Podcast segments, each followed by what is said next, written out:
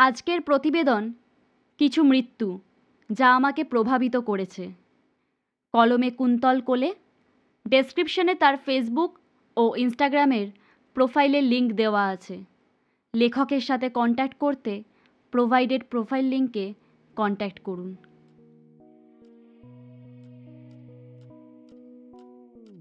মৃত্যুবরণ এক শিল্প। অন্য সব কিছুর মতোই আমি তা করি। চমৎকারভাবে।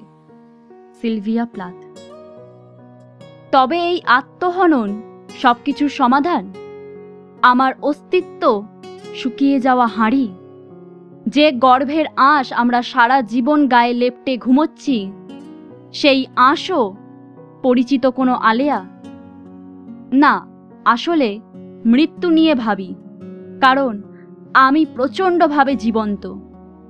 এবং আমার একটা অস্তিত্ব আছে, যা আমাকে স্বীকার করতে হয় না হলে বেঁচে থাকা সত্ত্বেও মৃত।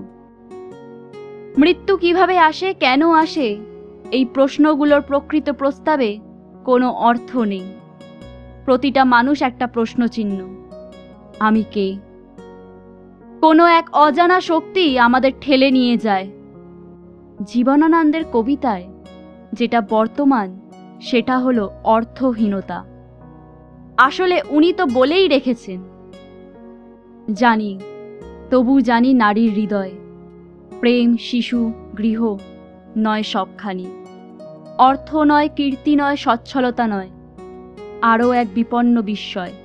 আমাদের অন্তর্গত রক্তের ভিতরে খেলা করে। আমাদের ক্লান্ত করে। তবু আমরা তো বেঁচে আছি, এই মৃত্যু ভয় নিয়েই।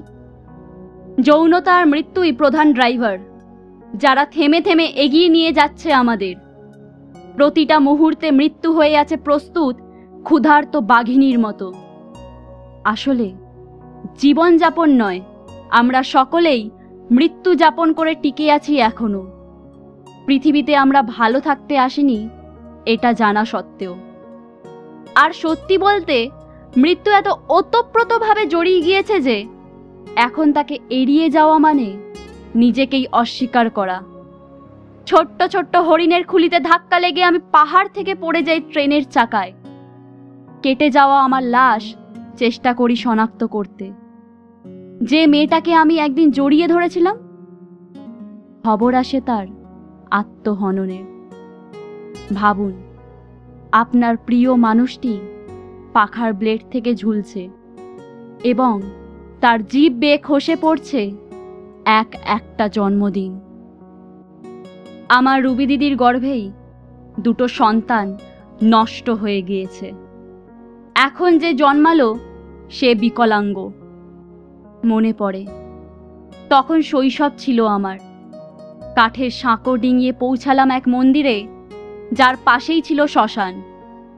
দেখা যাচ্ছে, এক যুবক তার তিন চার মাসের সন্তান বুকে জড়িয়ে কাঁদতে কাঁদতে ধুয়ে ফেলছে পা। মেয়েটা মৃত। তাকে এইবার পোতা হবে। সত্যি বলতে, ওইটুকু বয়সে আমি জানতাম না মানুষকে পোতাও হয়। এই প্রথম আমি জুৎসই ভয় পেয়েছিলাম।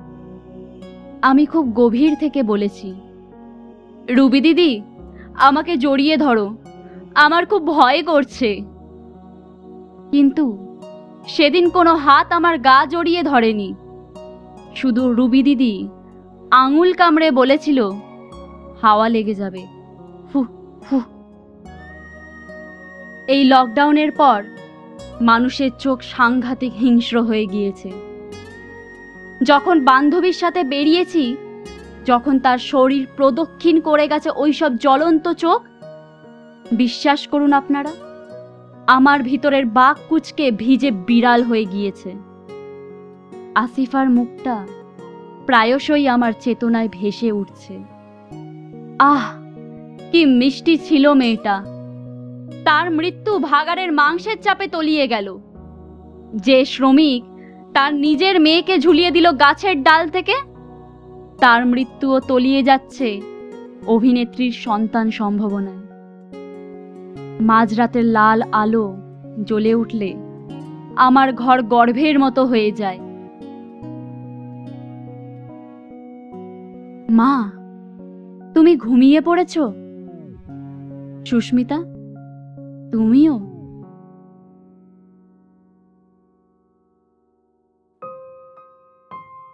Hello everyone!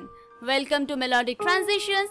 Follow and stay tuned to witness the true stories experienced worldwide with added flavors to make your hearts feel the rhythm. Hope to see you around. Take love.